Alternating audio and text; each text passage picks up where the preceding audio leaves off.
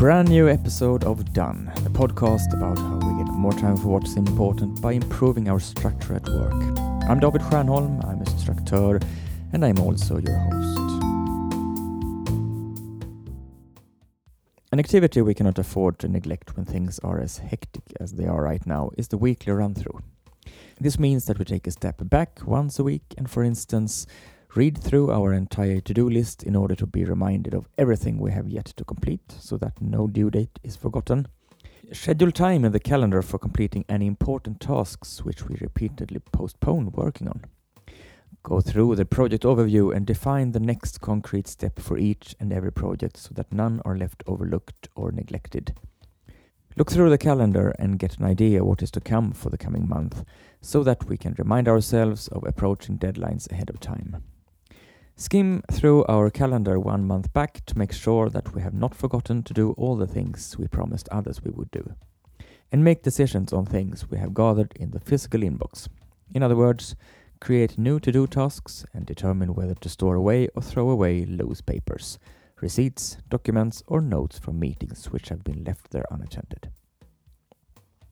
The weekly run through can be comprised of several other steps, but it tends to follow this general format.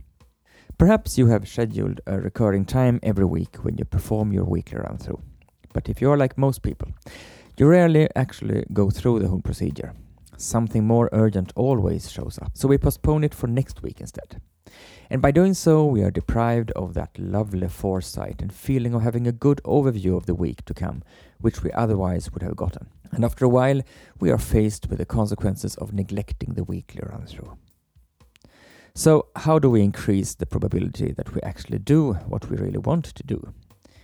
It is not enough to tell ourselves we need to do better.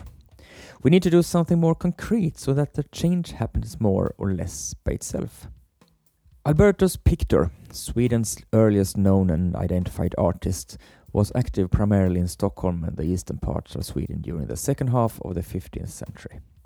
He was widely known for his amazing church murals, which originally were brilliantly colorful and still today remain vividly detailed. In a church in Kumla, on a porch, he has depicted a scene which describes what happens to he who hunts on a Sunday. If you were not yet aware of it, I can tell you that the rabbits you intend to shoot will overpower you, hang you on a bar, and carry you to hell, to throw you into the purgatory. Pictor has portrayed this terrifying series of events in vivid detail and color. But what does this have to do with our weekly run through? Well, even if we do not share the views and values of the medieval church concerning respecting and honoring the seventh day of rest, we can allow their method of changing a behavior to inspire us. They illustrated the repercussions of doing something undesired in a most picturesque manner. We should be able to influence our own behavior if we also make it vividly clear to ourselves what happens if we do not do something we want to do. This is why you should describe to yourself what the concrete consequences of not doing a weekly run through are. The more feelings you can include and the more concretely you describe these repercussions, the more this method will influence your behavior. Do this. Open a new document in your favorite text editor. It could be Notepad, Word, Pages, OmmWriter, or whatever software you prefer. Right, if I do not do a weekly run through, the consequence will be that. And now list all the consequences you can think of. This is my list. Tasks without a due date are forgotten and are completed much later than I had originally intended.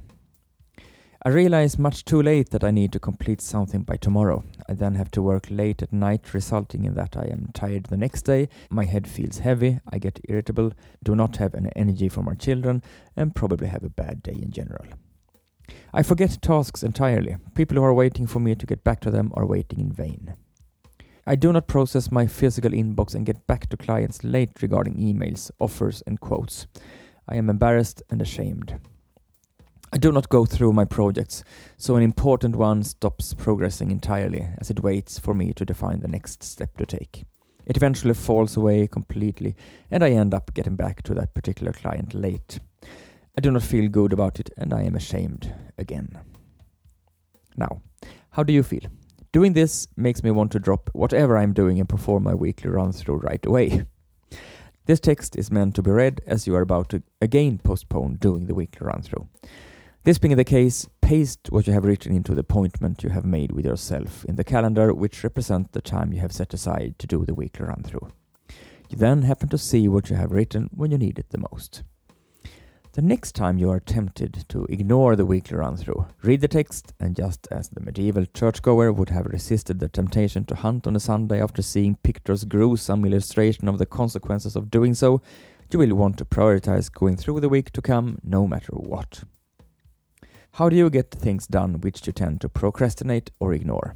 Your trick is worth its weight in gold, both to me and to those I meet in my work. Share it by writing me at david and it will benefit more than just you. That's all for today. I wish you a productive and enjoyable week. Bye for now.